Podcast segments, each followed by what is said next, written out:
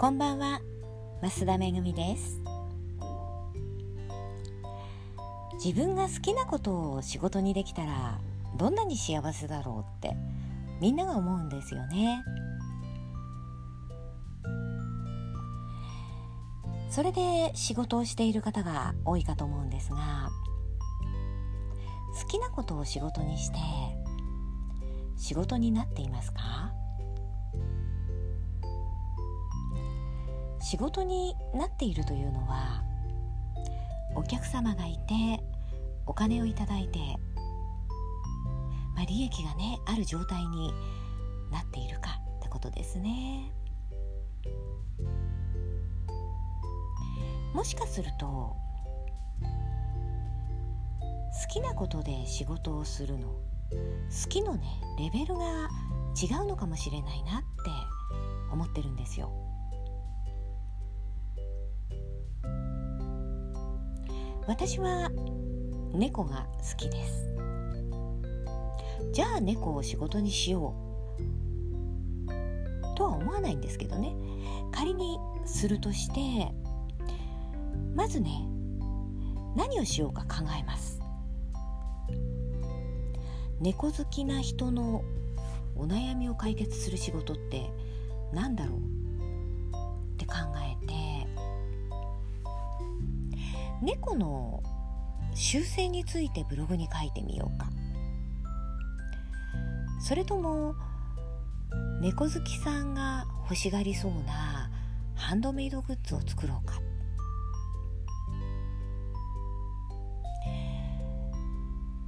それとも猫がね病気にならない、まあ、猫ご飯のアドバイザーになろうか。まずね猫の習性について書いても、まあ、売るものがありませんのでアフィリエイトになるのかな。それから猫好きさんが欲しがりそうなハンドメイドグッズを作る技術は私にはない。もしやるとしたらまあ猫ご飯のアドバイザーかなって思うんですけれどもめちゃめちゃね勉強が必要になります。いやいや無理だな。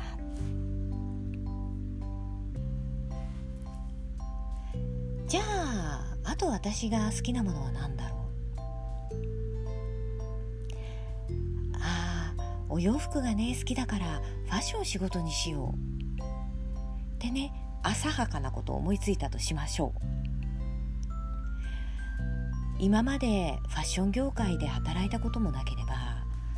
ファッションについて学んだことがなくて、まあ、ただお洋服やバッグが好きなだけなんですよね。ファッション業界で生きてきた人のね足元にも及ばないじゃないですか。もしファッションを仕事にしようとしたらこれまためちゃめちゃ勉強が必要なわけですよ。いやいやこれも無理だな。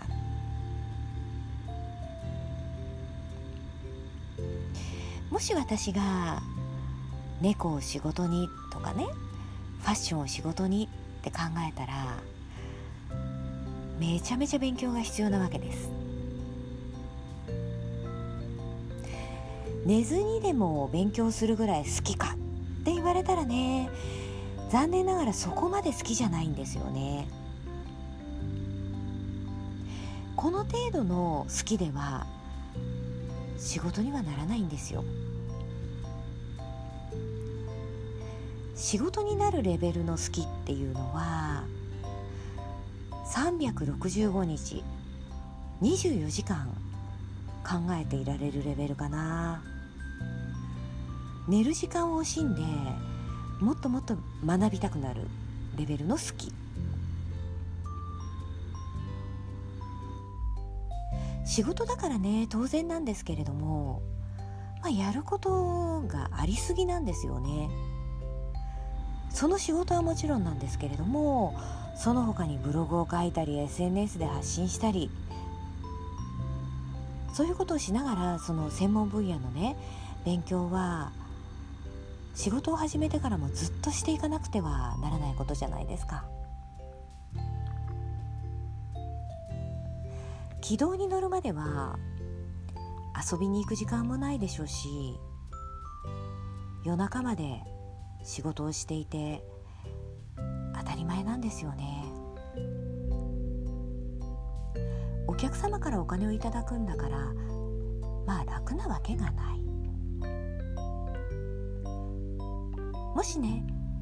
そこまでしてやりたいものではないとしたら仕事にできるレベルの好きじゃないのかもしれないですね。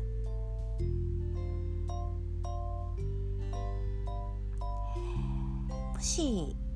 好きなことで仕事をしたいっていうのであればね仕事にできるレベルの好きを見つけてみてください。ということで今日はこの辺で終わりにいたします。最後まで聞いていただきましてありがとうございました。